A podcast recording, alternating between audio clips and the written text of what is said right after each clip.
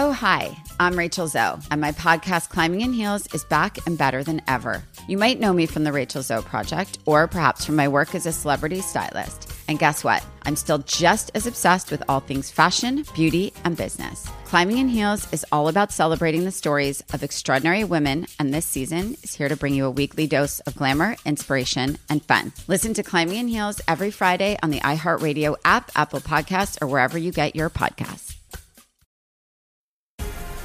The Black Effect presents Family Therapy, and I'm your host, Elliott Connie.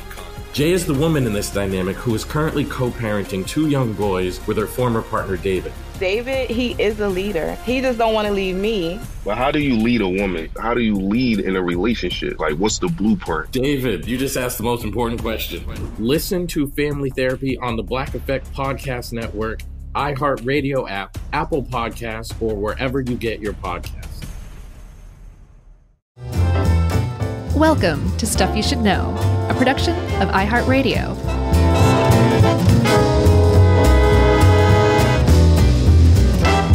Hey, and welcome to the podcast. I'm Josh Clark, and there's Charles W. Chuck Bryant. Jerry's here, and this is Stuff You Should Know. Oh, about- and look, there's Andy Warhol yeah, and Edie Sedgwick and, and Lou Reed. yeah, and Jackie Curtis and Valerie Solanas. The whole the whole gang's here. We we did one on that, right? And the Scum Manifesto. Yes, we did. Okay, Chapter 18 of our book is on the Scum Oh. Manifesto and Valerie Solanas shooting Andy Warhol. We did not do it as a podcast yet. No, Oh, well, we maybe probably we will. never will. Oh, okay. But I think Chuck, before we we uh, get into this, we should dispense something because I I think it's very instructive about Andy Warhol. He is what probably the most famous quote from him is that every in the future everyone will be famous for 15 minutes, and Yeah. he didn't say that. Yeah. Even in an interview in 1980, he said he didn't say it. He used it in, um, I think, a 1980 or 68 exhibition, um, like the notes, but it wasn't his. There is a, uh, there is at least four other people who can make a claim to having said it first, and that that says a lot about Andy Warhol. That he Yeah. he, he was not shy or embarrassed or even secretive about taking other people's ideas, even asking for other people for ideas to use in his own work. And then it also shows that um, that the idea that he said that and that that's so associated with him and his whole you know ethos. It, it also demonstrates that he himself was one of his own works of art, yeah. his own brand, his own image, his own Totally. appearance, everything about him. He was his, he was a, one of his own works of art, and those Yeah. two things are all captured in just that one little quote. Yeah. That's a good way to put it. Uh, a little bit about his childhood before we get to the the good stuff. Uh, he was born actually Andrew Warhola. Uh, he would drop the A years later. He was born, and it's interesting. You think of Warhol as a contemporary artist, which he is in some ways, but he was born in 1928.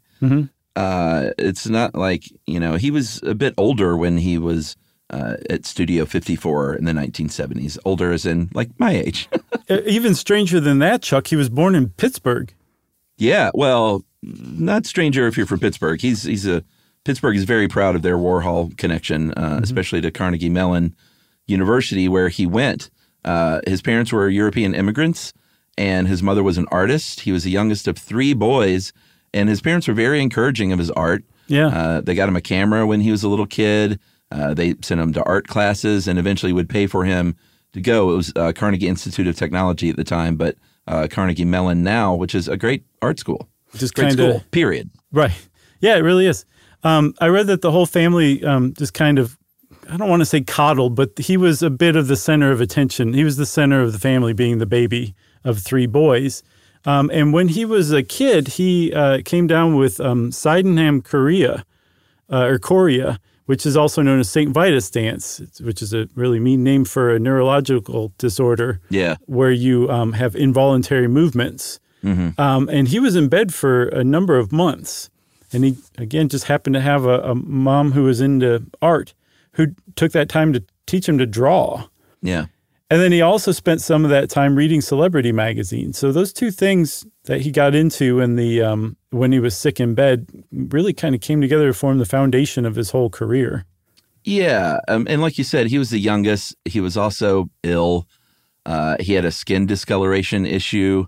Uh, he didn't like his nose. He thought his nose was bulbous and misshapen. Uh, he was bullied at school. He was always very, um, just always felt bad as sort of about the way he looked. And then later in life, when he would wear wigs and have plastic surgery and wear makeup and stuff like that, people would say that sort of, you know, was Andy from the time he was young.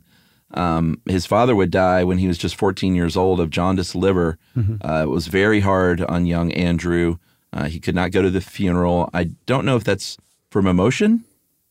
Yeah, yeah, he he was was just upset? completely overwhelmed. Yeah. Okay, yeah. So he was hiding under his bed during the wake, uh, and eventually he would move to New York City in 1949, where he would drop that A and become a very successful commercial illustrator, kind of pretty quickly. Yeah, he knew how to hustle too. I read that he would go to record stores and, and look at um, album art and then pick out the labels that had the coolest art and then go to those labels and, and try to get work from them. Mm-hmm. Yeah. And it, it worked a lot. And I think it's one of those things where once you make a name for yourself with a couple companies, it gets easier and easier to get work.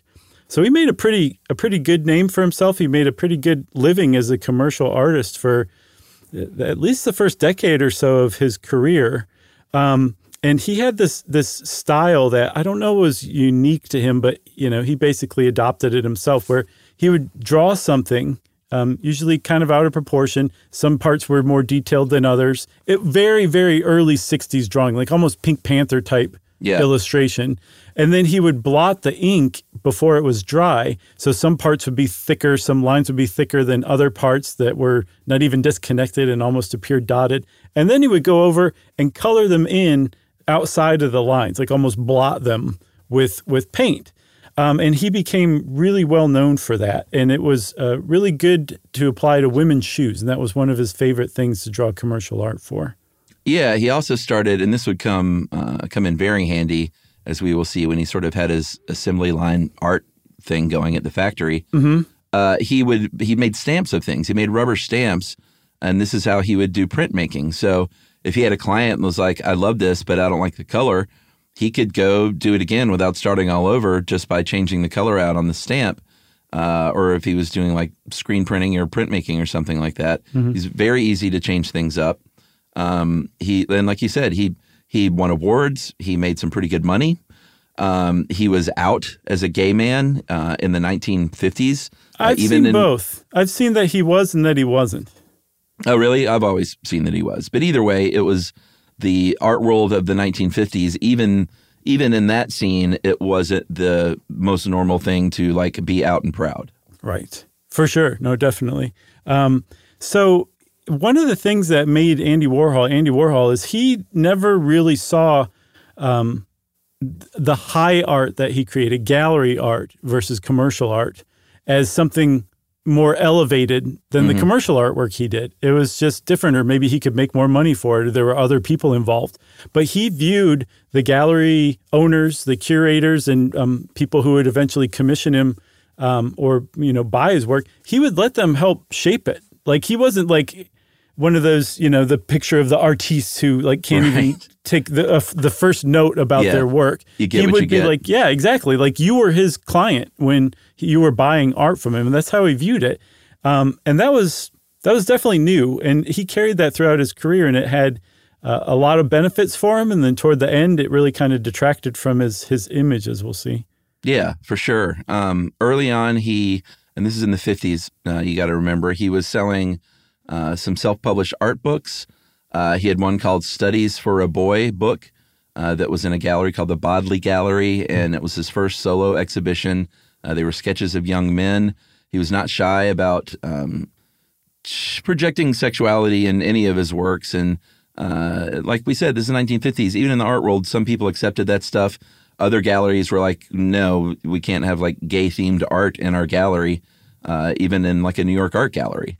So he was kind of pushing the envelope early on with that stuff. Um, he worked with his mom. His mom lived with him. She moved to New York and lived with him for about 20 years Yeah. until she left in, I think, 1971, uh, is where she, she went home to die, right? Yeah, essentially. And um, w- w- another, just like with his father, he ignored letters from his cousin telling him like his mom was dying. And apparently, she was holding out for him to visit, and he never did. And I don't think he went to her funeral either. Um, and he said later that uh, in a quote that he he couldn't bear to think of it. it he he likened her to a bird that had died recently, and that he couldn't even bear to think of the bird dying. That he just liked to think that it was out for a walk. Yeah. So that kind of thing just totally overwhelmed. He was very close to his mother. I mean, think about it. He lived with his mother for 20 years Yeah. during like the height of his his career and Oh, yeah. fame. And supposedly also they were both deeply religious Byzantine Catholics and he would um, carry a rosary around in his pocket with him. But there's a lot of legends and stories about Andy Warhol. There's also another story that he would carry loose diamonds around in his pocket because he liked to just kind of, you know, um, jiggle them around like they were loose change. So who knows? It's not entirely documented, but there's there's a whole thread of of um, there's a whole camp that's like, no, he was super religious. He just kind of hid it. Yeah, he was a bit of a conundrum in a lot of ways. The more I read about him, it was interesting because he could be uh, quite kind and giving. He could also be very cruel, even to friends of his, as we'll see. Uh, he was a lot of things. He was a, a, a well noted liar. Yeah. So even things that you read that Andy Warhol said oftentimes was not the truth. And the way I took it was he wasn't like, oh, he's a, a liar, he's a bad guy because he lies, or it, it seemed like he just liked messing with people and he would just make stuff up. Yeah, some people. It's funny because you know from the outside you think of Andy Warhol as almost like an art god, but Right. inside the art world, like there were a lot of people who were just annoyed with him or Oh, sure. just thought he was lame or a creep.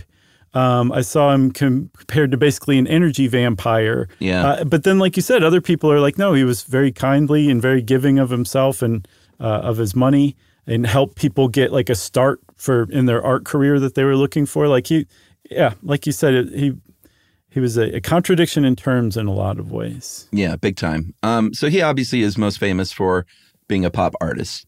Uh, pop art started in London in the early 50s, and Warhol was one of the first U.S. artists to kind of um, get involved in this art movement that emerged from Dada, um, and also just had a lot of. Uh, it was just sort of in the uh, the early. Um, it was in the zeitgeist of the art scene at the time of this idea of uh, mass produced objects being a theme. Um, there was also at the same time, though, a very different world of people like Jackson Pollock and abstract expressionism happening. People who were very serious about their art and who I imagine did not appreciate this uh, kid. Well, he wasn't a kid by that point, but this guy named Andy Warhol, this very eccentric guy. That's you know one of the very first things he did were, were those celebrity screen prints, those silk screens. Right. Yeah. One of the abstract expressionist uh, kings, Willem de Kooning, um, told uh, Andy Warhol to his face that he was a killer of beauty, a killer of art. He said, "You even kill laughter." You know, de Kooning, he killed a lot of laughter too himself. He was pretty drunk at the time, but Yeah. I'm sure Andy Warhol didn't like to hear that, right?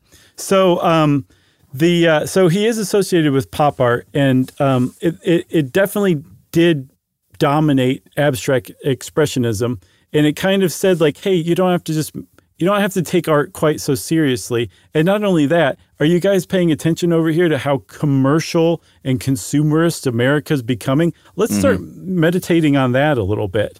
And um, like you said, one of the first ones that really kind of gained attention were um, his um, silk screens of celebrities like Marilyn Monroe. And uh, I think one of the first ones he did was Marilyn's portrait on a gold background. And it was meant to basically kind of look like a Renaissance icon of the Madonna.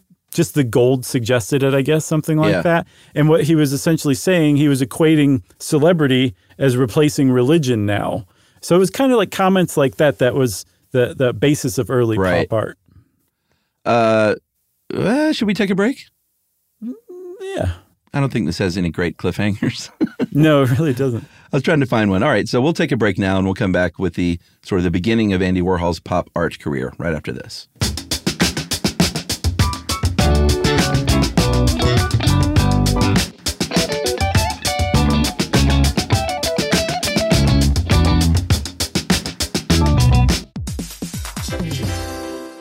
All right, game off. Let's pause here to talk more about Monopoly Go. Because in Monopoly Go, you can team up with your friends for timed tournaments where you work together to build up each other's boards. It's very nice. That's right. And the more you win together, the more awesome prizes you unlock. And there's so much to get. I'm talking about unique stickers that you can trade with friends to complete albums for big prizes, cool new playing pieces to travel the boards with, or hilarious emojis for taunting friends when you smash their buildings or heist their vaults. Plus, Monopoly Go feels new and exciting every day with constantly changing tournaments and challenges, like digging for treasure or a robot pachinko machine. And there's always new timed events that help you win big, like massive multipliers for everything you win or rent frenzies. That's right, there's always something fun to discover in Monopoly Go. So get off the bench and go download it now for free on Google Play or the App Store. Game on!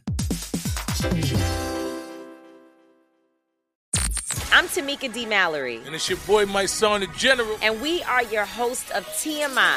New year, new name, new energy, but same old us. oh, yeah. And catch us every Wednesday on the Black Effect Network, breaking down social and civil rights issues, pop culture, and politics in hopes of pushing our culture forward to make the world a better place for generations to come. But that's not all.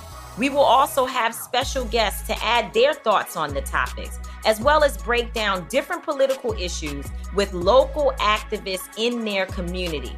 If you like to be informed and to expand your thoughts, listen to TMI on the Black Effect Podcast Network, iHeartRadio app, Apple Podcasts, or wherever you get your podcasts. That's right. I'm Elliott Connie, and this is Family Therapy. My best hopes, I guess, identify the life that I want and, and work towards it. I never seen a man take care of my mother the way she needed to be taken care of. I get the impression that you don't feel like you've done everything right as a father. Is that true? That's true. And I'm not offended by that. Thank you for, for going through those things and thank you for overcoming them. Wow. Thank God for the deliverance. Every time I have like one of our sessions, our sessions be positive. It just keeps me going. I feel like my focus is redirected in a, in a different aspect of my life now. So, how'd we do today? We did good. The Black Effect presents Family Therapy. Listen now on the Black Effect Podcast Network, iHeartRadio app, Apple Podcasts, or wherever you get your podcasts.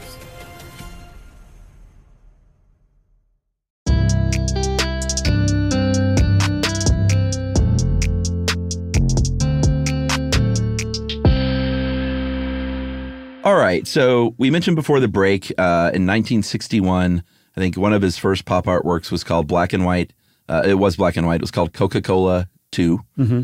Uh, and if The you look it up, it's it's a it's a drawing of one of those great Coke bottles. Mhm. Uh, and this would become a, a thing for him, like brands, especially food and beverages, which is ve- very interesting, I think. Mhm. Uh, but he did those silk screens right away, and then the very next year, in 1962, is when those Campbell soup cans uh, came out. Uh, a couple of the things he's most well known for were those celebrity silk screens and the Campbell soup cans. 32 portraits, uh, and I love that Livia used those in quotes, used portraits in quotes, uh, because what he did was he would project, is what I did when I was a kid. I had a little overhead projector, and I would project an image of Opus the penguin or Bill the cat on a wall, Uh-huh. and I would trace it, and I would act like I could draw. right. When I couldn't, I was just tracing something. And that's what he did with those soup cans. He traced them from being projected on a wall. Yeah, so they were the first 32 portraits were um, hand drawn. His first Campbell Soup one um, portraits were, um, and he actually didn't have the idea himself. He he paid fifty dollars to a designer named uh, Muriel Latow at a party. He paid by check for the idea. She said she had a good idea, and that was it. And he turned it into his whole career. And then there was one other development too while he was doing the Campbell soup cans that really kind of um, altered his career. That instead of projecting onto you know a canvas and then hand drawing something and then going back and painting it, um, he figured out that you could take uh, you could project an image onto a silk screen that had emulsion on it that would burn that image onto that silk screen and all of a sudden you had a stencil and you could put whatever color you wanted through it and make the same thing over and over and over again. And so his next series of soup cans were just Campbell's tomato soup, but in all sorts of different colors. And that kicked off the Marilyn, the Elvis, the the um, uh, Jackie, uh, I think a hundred ways or something like that. Um, like that that changed his career because not only did it it caused a sensation. Like nobody had made art like that before, and it looked really cool. But also, it allowed him to form the assembly line that he eventually became famous for. Yeah, I mean, a lot of his art later on was done by these people that worked for him in the factory, and it was it was you know if you've ever been to like a, a t-shirt silkscreen place, and there's people just like silkscreen t-shirts one after the other. Andy Warhol was doing that kind of thing and becoming very famous for it. Uh, it's very interesting how it all happened. Um, but there was a gallery in 1962, uh, the Ferus Gallery in Los Angeles, where uh, he had his first solo pop art exhibition of these soup cans. Uh, the gallery co-owner was named Irving Bloom, and he displayed them like they were uh, shelves on a, uh, or they were cans on a shelf, uh, like at a supermarket. Very clever. Uh, Dennis Hopper very famously bought one of those first ones.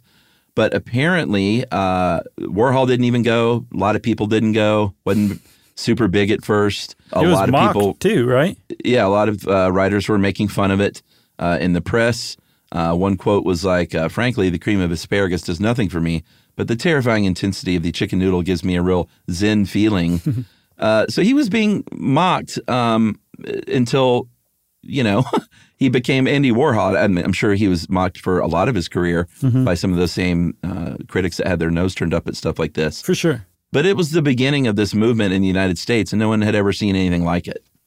No, uh, because nobody had done anything like it. Like like you said, commercialism had kind of slipped in here there, but this was nothing but commercialism and a comment on commercialism and our relationship to brands and all that kind of stuff. And that was definitely new. Um, and from that, the the pop art aesthetic like took off. You can basically plant that at the feet of Andy Warhol in his first Campbell's soup can portraits, and then very quickly after that, later on the um, tomato soup portraits with silk screening. And um, today, I think, uh, I think what happened was, uh, did you say Blum, Irving Blum? I said Bloom, but Bloom. He um, he. It may be Blum. Either way, he decided that um, those those portraits should not be sold off individually. They didn't really make sense on their own. They made sense as a group because it was allegedly all 32 Flavors. flavors, Yeah. of Campbell's soup, um, and that you know just having Scotch broth by itself is kind of cool, but not really. You need the whole thing. So he bought back, including uh, Dennis Hopper's. He bought back all of those um, first 32 portraits, and he paid Andy Warhol thousand dollars about ten thousand dollars. One today, right? Yeah, one hand drawn um, or hand painted soup can is called a small torn soup can pepper pot. In 2006, that one sold for 11.8 million dollars. So Irving Blum got these things for a song because it hadn't taken off yet, but it it did very quickly after well, that. that that uh, small torn Campbell soup can, that wasn't even one of the big Right. paintings. Yeah. That was paper dresses. We talked about paper dresses were a thing at the time. Mhm. Uh, literally dresses made out of these like paper pieces, and he was making these paper dresses with images silk screened on them. And Campbell Soup even started doing that later on. but what, just one of the pictures from one of the dresses sold for almost twelve million bucks. Oh wow, that's crazy. That's pretty cool. Yeah, I also saw too. Um, I don't understand art um, unless somebody explains it to me. same here. But I saw that the especially the silkscreen tomato soup cans that is the same soup can but in a bunch of different colors. Mhm. That what he's doing is by taking this thing that you take as a given that's so familiar. It's a Campbell soup can. I recognize it. Everybody knows what that is. And by putting by playing with the colors and making different color combinations, he was actually like basically melting the brand. The whole idea of the brand, the whole identity of the brand was just kind of being stripped away um, from the viewer's brain and turned into something else it, without the viewer even really realizing it because the, Yeah. the colors were so pretty that it you just kind of lost track that you're looking at a soup can even though you start out knowing that you're looking at a soup can. Oh, interesting. Yeah, I thought that was pretty interesting too. Yeah. Uh, as far as pop art goes, you know, you mentioned a comment on consumerism. Uh, you know, it sort of depends on who you ask on what it means. That can be a comment on consumerism. consumerism. Mhm. It could be uh, just, you know, everyday things are um, like celebrating something that's everyday and ordinary. Uh, Andy Warhol himself said pop art is just about liking things. and that he ate Campbell's soup every day uh, for lunch for 20 years. I don't know if that's true. That sounds like one of his little stories that he might tell. But for him, it was very simple. I don't think he tried to get too um, overly analytical about it. He was just like, it's pop art, and that's the whole point. Is you shouldn't examine it too closely. Well, one of the other things, though, is that he was very ambitious. He liked money. He liked fame. He wanted to be known as the greatest artist in the world. And he was like, he was a consumer himself. Like, he liked stuff. He liked spending money on things, like that story about him walking around with loose diamonds in his pocket. So it, it's a, it's weird. He was, he liked the very stuff that his paintings allegedly criticized or made fun of or mocked or analyzed, he was into that same scene. He Mhm. wasn't an outsider to it. He was as much a, a- an American consumer as anybody else, and that was um that was very odd for that time. You know, that was the time where like you didn't want to be a sellout or anything like that. Andy Warhol was a sellout from the very beginning. He even put a, a fake ad in the Village Voice saying like he would attach his name to the following things if you would pay him for it. um, and it was a joke, but all, at the same time, it wasn't a joke, as we'll see. He started making what he called business art and started making a lot of money from it. Um, and as a result of his taking that up very quickly, becoming like basically a sellout as as soon as he could. Um, the the art critics basically say his period of actual good artwork just lasted from 1961 with the Coca-Cola bottles to the 1964 Flowers edition. So 3 years. Interesting. Even though his career kept going on, that that was his last notable painting. Specifically, there's an art critic for the Washington Post named Blake Gopnik who wrote a 900-page biography on uh, Andy Warhol and his art. And he, I don't think it was just his opinion. I think that's generally the art critic world's opinion that he, he was almost a flash in the pan as far as actually producing good art is concerned. Well, yeah, I mean, what because what he was was a he he kind of was the art. Uh, he he created a, a brand and a persona Mhm. uh, that was bigger than the art itself. So it was. I mean, you talk about separating art from artists. It's it was indistinguishable in Andy Warhol's case. It was all a part of who he was. This, which was this. He was the Campbell soup can. You know. Yeah, and I mean, it, we take it for granted today, living decades into the postmodern era and uh, now decades into the era of influencers and Instagram. Like, that's a normal thought to us. Right. Totally. This guy was doing this when modernism still reigned and postmodernism was just starting to bleed out of it, where Yeah. there weren't such things as influencers. Like, he, he, I don't want to, maybe he did. He might have invented it. At the very least, he gave other people, Mhm. a lot of other people, the idea to to try the same things. Yeah, absolutely. Um, we have to talk about his filmmaking because he would branch out away from uh, you know screen printing things. Although he he did that kind of uh, throughout, I think, because he had his his factory going. Uh, but in the mid '60s, he started to make uh, visual art. Uh, in '63, his first film, Sleep, I was about to say came out, but it kind of didn't really. I'm sure it played in some avant-garde theaters here and there. Uh, but his movies were they were they weren't movies. They didn't have plots and characters and three act structure and stuff like that. He would sit a camera up in front of the Empire State Building and shoot it for eight hours. Uh, Sleep was five hours and 21 minutes of his boyfriend, uh, John Giorno, sleeping. Um, he his most successful movie, if you want to call it that, was called The Chelsea Girls Mhm. in '66. Uh, I love Olivia says it came at, at a relatively snappy three hours. Well, what's funny is it came in at three hours because it was a six-hour movie that he split in half and projected Right. side by side next to each other. So technically, it was six hours. It was six hours. Uh, but this also didn't have a plot. Um, he was very explicit with his uh, real sex in movies uh, without it being, well, I'm sure a lot of people labeled it pornography at the time, but uh, it was art. Um, also drug and- use too. Oh, sure. Like was- he was very open and, and explicit about all of this. At uh, like I mentioned, the factory. He had three uh, places called the factory, Mhm. and they were his art studios. They were his meeting places, his party spaces. Uh, the first one being at East 47th in 1964. Yeah, that was the Silver Factory. Um, an artist named Billy Name. And Name is not his real last name. He just adopted it. It's kind of like Sure. generic. I love that. Yeah.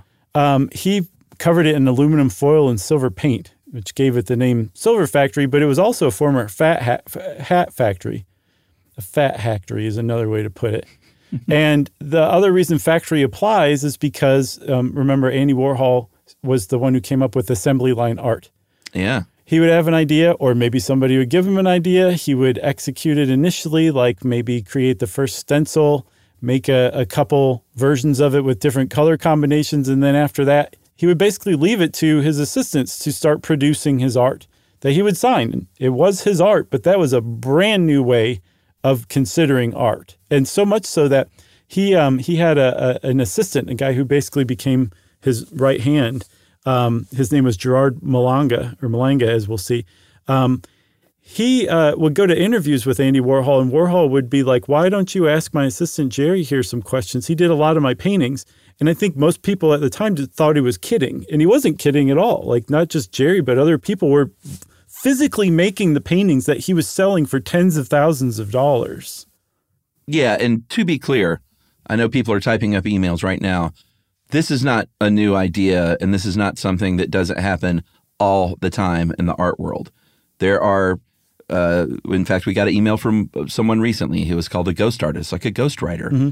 They, very famous artists, uh, many, many times have assistants that actually pump out these paintings in their style mm-hmm. and sell them. Wow. It's always happened. I had a friend who 25 years ago did it for a guy here in Atlanta, mm-hmm. and now she's her own artist and has her own gallery, which is great. Oh, great. But that's how an assistant a lot of times can get their foot in the door is by uh, working for a very famous artist who has other people paint their art. It's okay. just it happens so, all the time. All right, then if he didn't invent it, he was the one who made no secret of it whatsoever. He exposed it and actually used it to his benefit.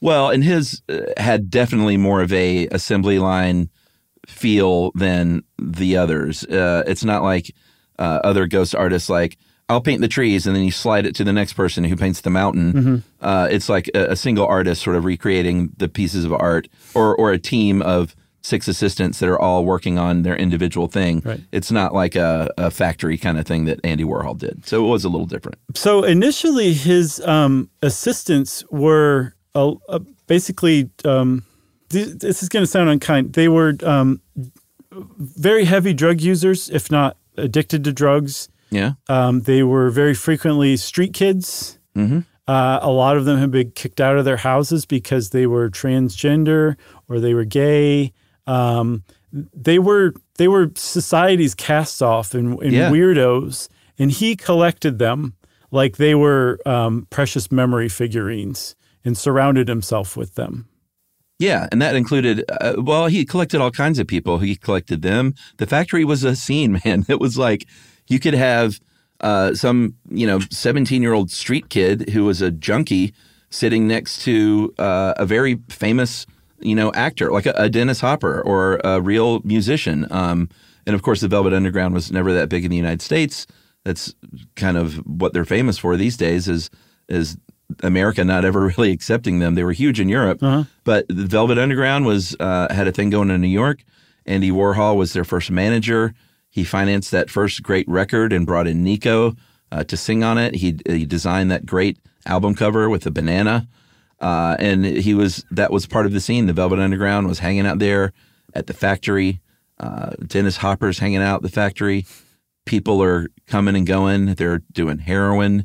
They're having sex out in front of everyone. Shooting a it lot was, of speed too. That was a big one. Lots of speed. It was it was wild. It was super wild. Like they people would just walk around naked. Like it was n- nuts.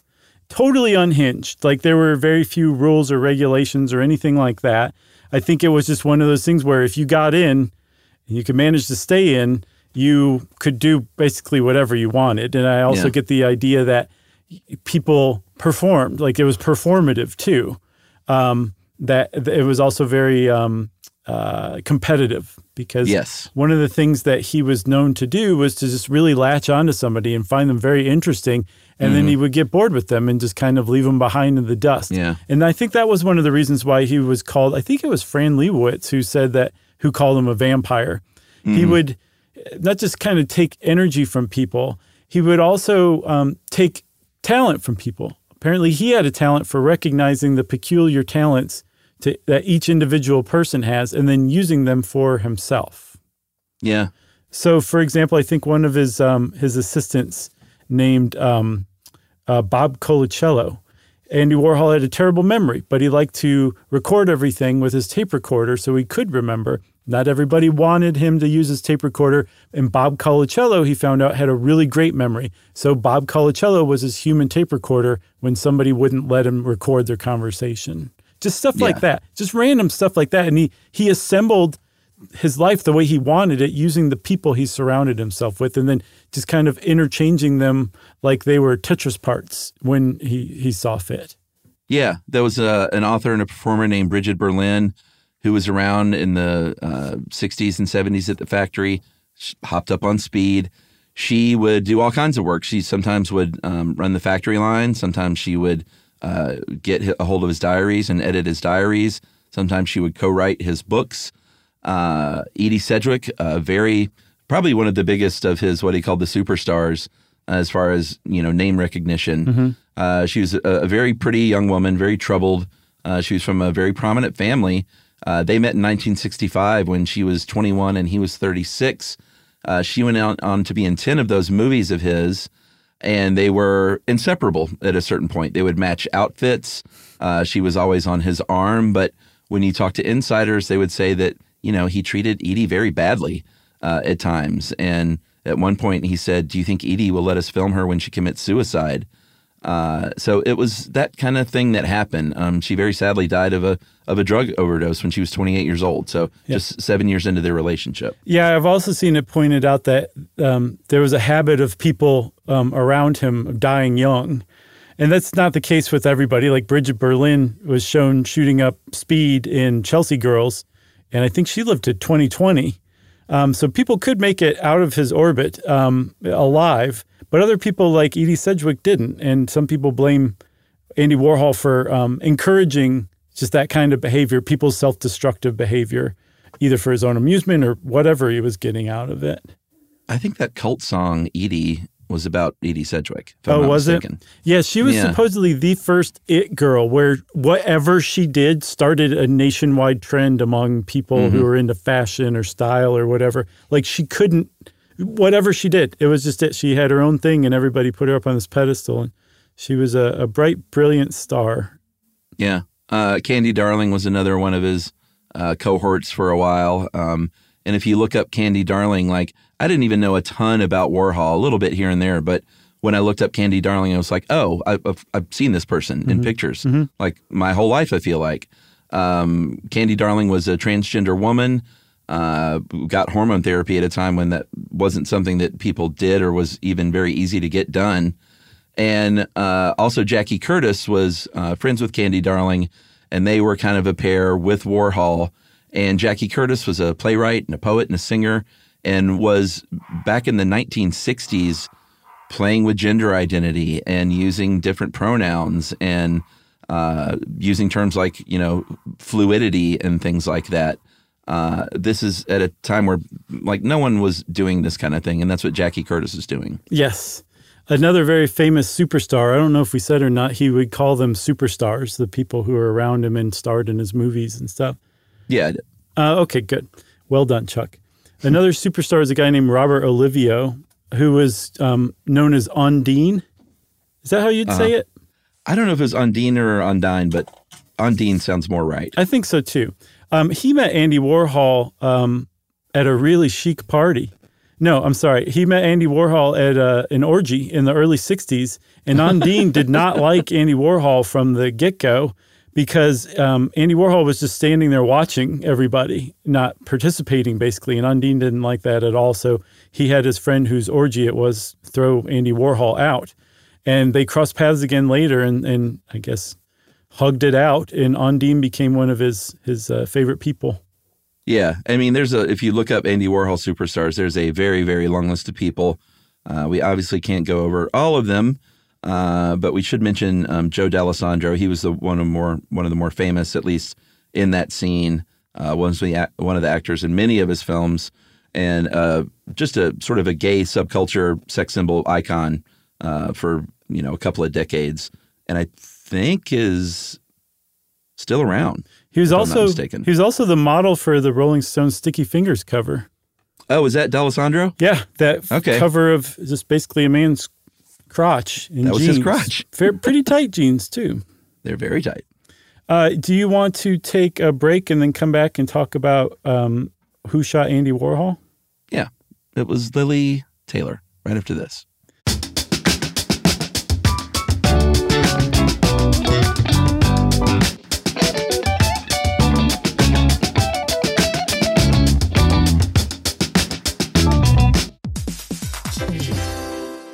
All right, game off. Let's pause here to talk more about Monopoly Go. Because in Monopoly Go, you can team up with your friends for timed tournaments where you work together to build up each other's boards. It's very nice. That's right. And the more you win together, the more awesome prizes you unlock. And there's so much to get. I'm talking about unique stickers that you can trade with friends to complete albums for big prizes, cool new playing pieces to travel the boards with, or hilarious emojis for taunting friends when you smash their buildings or heist their vaults. Plus, Monopoly Go feels new and exciting every day with constantly changing tournaments and challenges, like digging for treasure or a robot pachinko machine. And there's always new timed events that help you win big, like massive multipliers for everything you win or rent frenzies. That's right. There's always something fun to discover in Monopoly Go. So get off the bench and go download it now for free on Google Play or the App Store. Game on.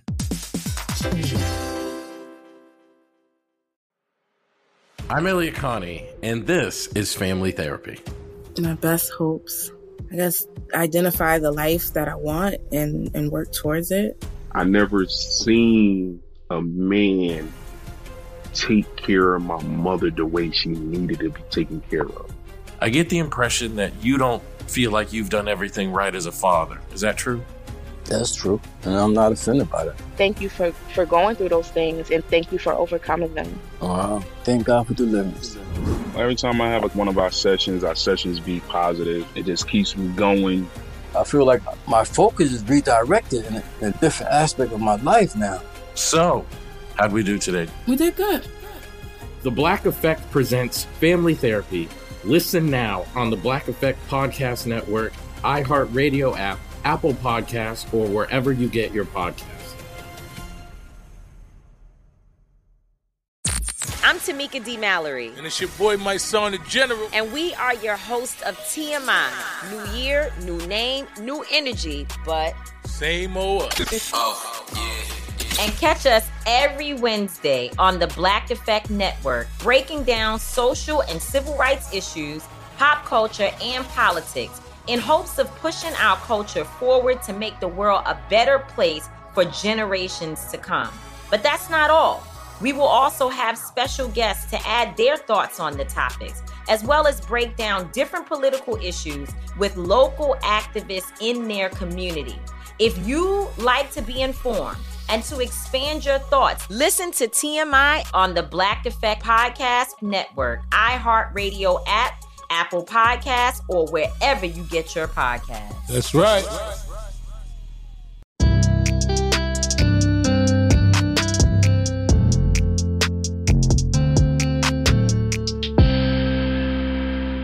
So nice reference, Chuck, to I Shot Andy Warhol, the movie, um, which I think contains the Yo La Tengo song I Shot Andy Warhol, right? Isn't that for that movie?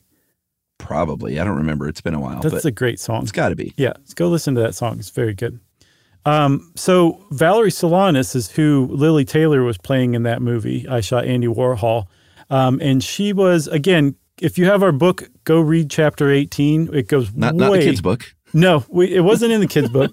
No. Um, it goes way into detail about Valerie Solanas and the shooting, but in in um, the abbreviated version is she was a radical feminist, a playwright, um, a man hater, and I say that quite confidently because she was the founder and sole member of the Society for Cutting Up Men, Scum, Uh-huh.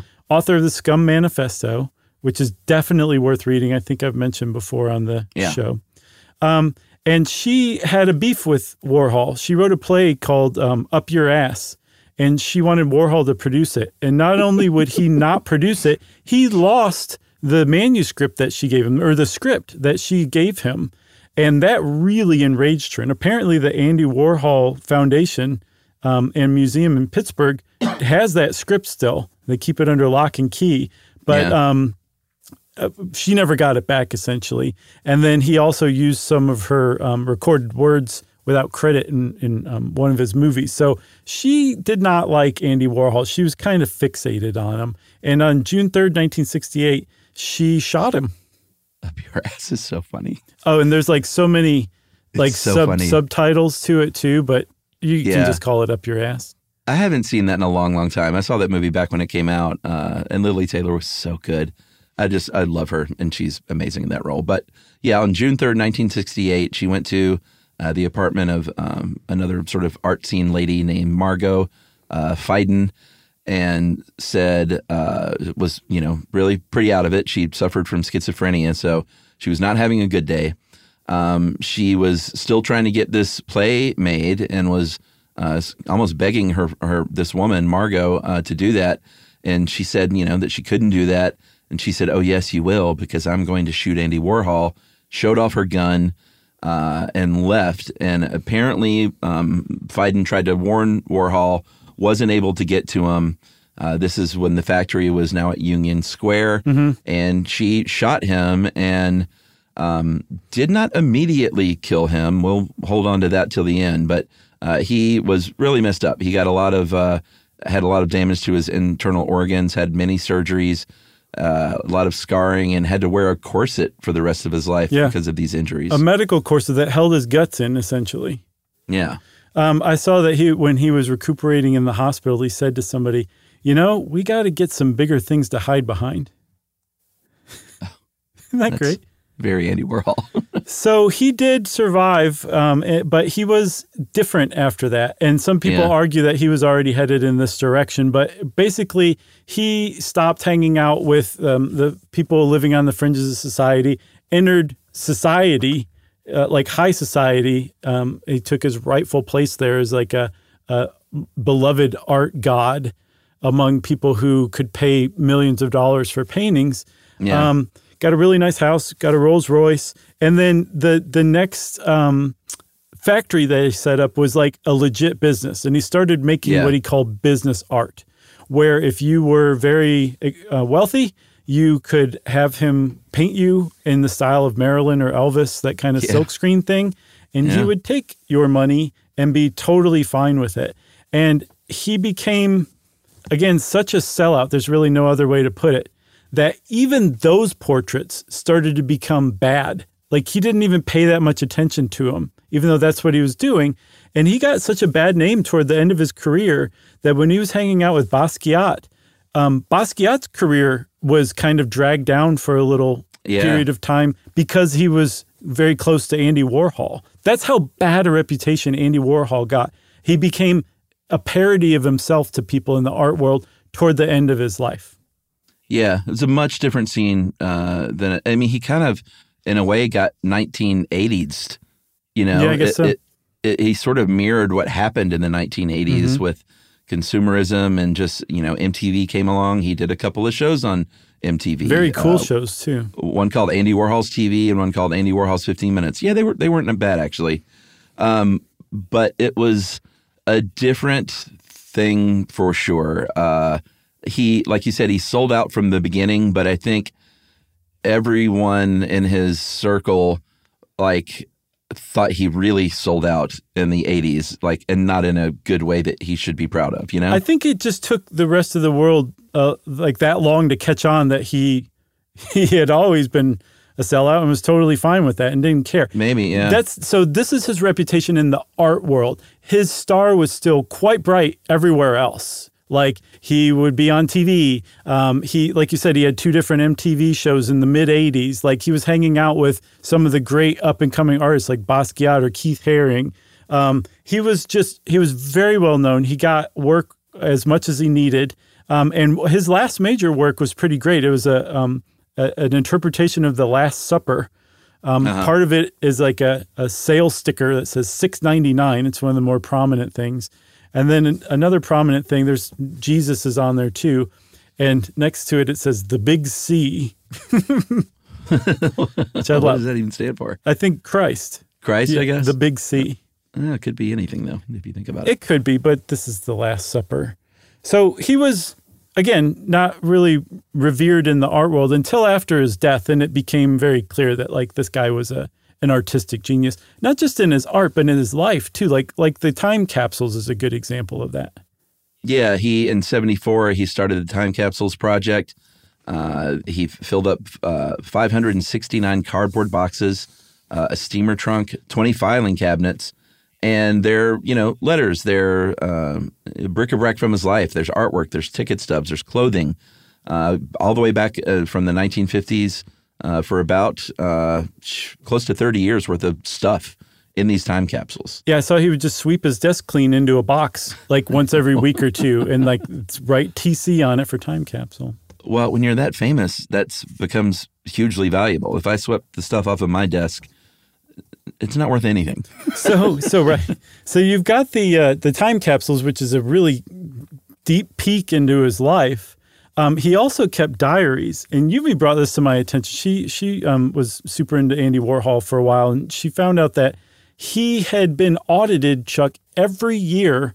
Yeah. Um, from by the IRS from 1972 until his death in um, 1987. Yeah, thank you, Nixon. Yeah, he attributed it to Nixon, revenge from Nixon, and that's actually probably a pretty good hypothesis um, because he had created um, political artwork for George McGovern's 1972 campaign.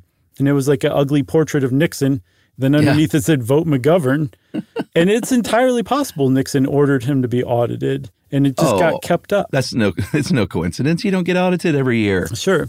So, That's not how it works. So he would start noting everything, right? Oh, I'm sure that he kept very good records from that point on. He did. He would dictate his diary by phone every morning and um, those became published later on as Andy Warhol's diaries. Um, so there's a lot known about that guy, and yet he's still an enigma. Yeah, very much. Um, when I said earlier that he did not die, at least right away, uh, from that gunshot, uh, he would die from complications from that gunshot many years later. Mm-hmm. Uh, in February of 1987, he was 58 years old. Uh, complications of uh, having his gallbladder removed. Mm-hmm and it was you know they can draw a direct line to that shooting and his eventual death. Uh, he left a treasure trove, like you said, of stuff.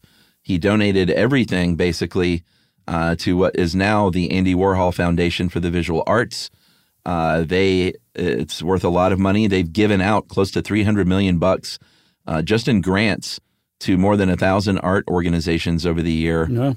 And uh, I think they are partnered with the Carnegie Institute and the uh, Dia Art Foundation uh, to build the Andy Warhol Museum in Pittsburgh, mm-hmm. uh, which is where I last year saw Bonnie Prince Billy. Oh yeah, play, play one of my many shows that I've seen of his. Right.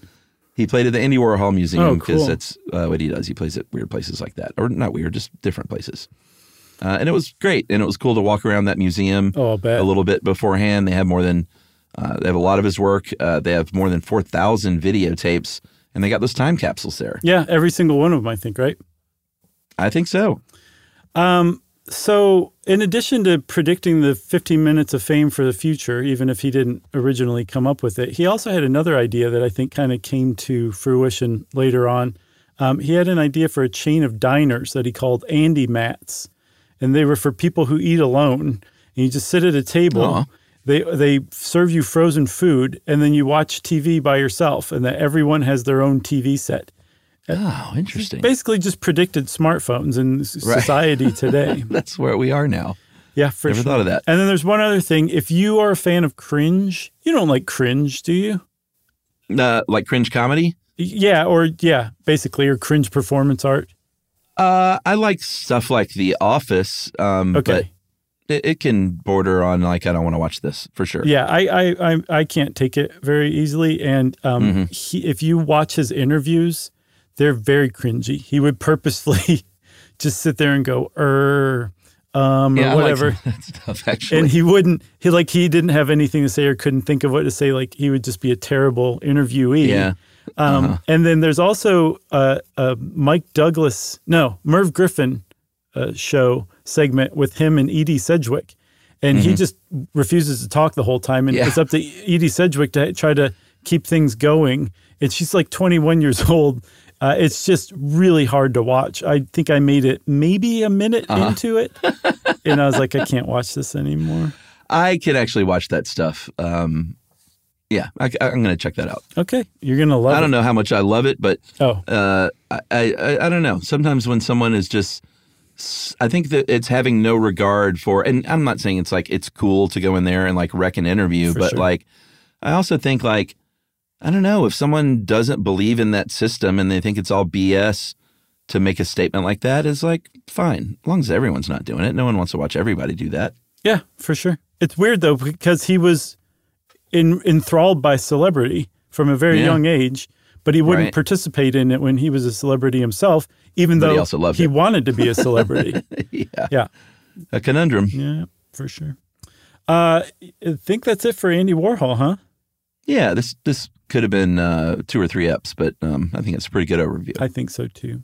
Um, if you want to know more about Andy Warhol, there, like you said, is a lot more to learn, uh, and you can find stuff starting out on the internet, and then go to Pittsburgh and see his stuff in person, and then save up eleven million dollars and buy one of his paintings yourself.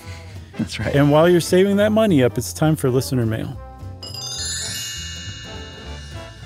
I'm going to call this short and shortish in Swedish. Hey guys, uh, actually, this is more than Swedish. This is great.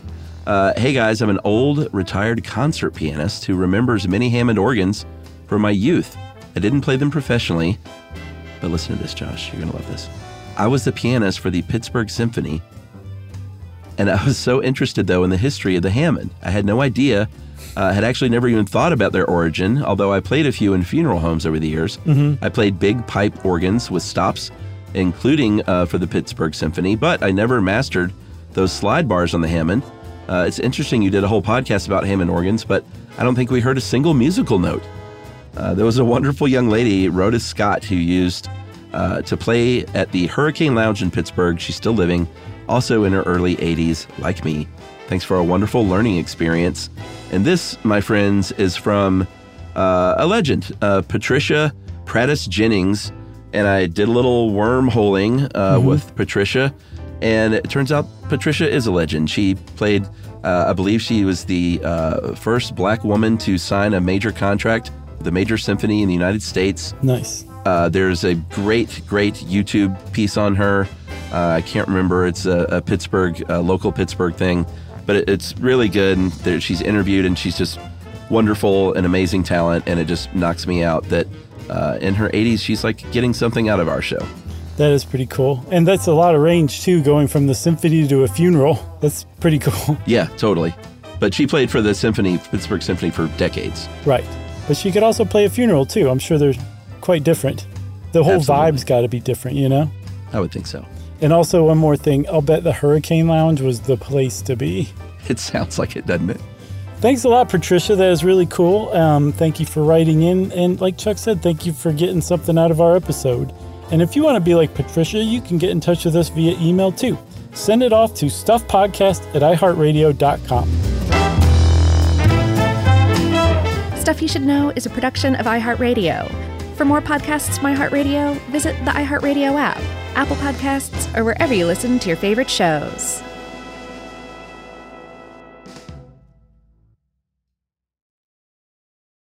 Hey, if you haven't heard of Visible, well, now you have. They're the wireless carrier that's making wireless visible. It's in the name. Switch to Visible, the wireless company that makes wireless visible. Get a one line plan with unlimited 5G data powered by Verizon as low as $25 a month every month, taxes and fees included. Use promo code STUFF20 to receive $20 off your first month for listening to this podcast. Switch now at visible.com. For data management practices and additional terms, visit visible.com. The visible monthly rate is $25 per month. Are you thirsty? Well, Richard's rainwater is caught clean before it even hits the ground. Rain is naturally pure, so there's no need for harsh chemicals or additives. Richard's rainwater contains no chlorine, no forever chemicals, No microplastics, no nothing. Enjoy the smooth, clean taste of still rainwater or the cold pressured bubbles of sparkling rainwater. Just visit richardsrainwater.com to find a retailer near you. That's richardsrainwater.com. And for a coupon, text STUFF to 251 292 8887 and receive $2 off a 12 pack case of Richards Rainwater. Oh, hi, I'm Rachel Zoe, and my podcast, Climbing in Heels, is back and better than ever. You might know me from the Rachel Zoe Project, or perhaps from my work as a celebrity stylist. And guess what? I'm still just as obsessed with all things fashion, beauty, and business. Climbing in Heels is all about celebrating the stories of extraordinary women, and this season is here to bring you a weekly dose of glamour, inspiration, and fun. Listen to Climbing in Heels every Friday on the iHeartRadio app, Apple Podcasts, or wherever you get your podcasts.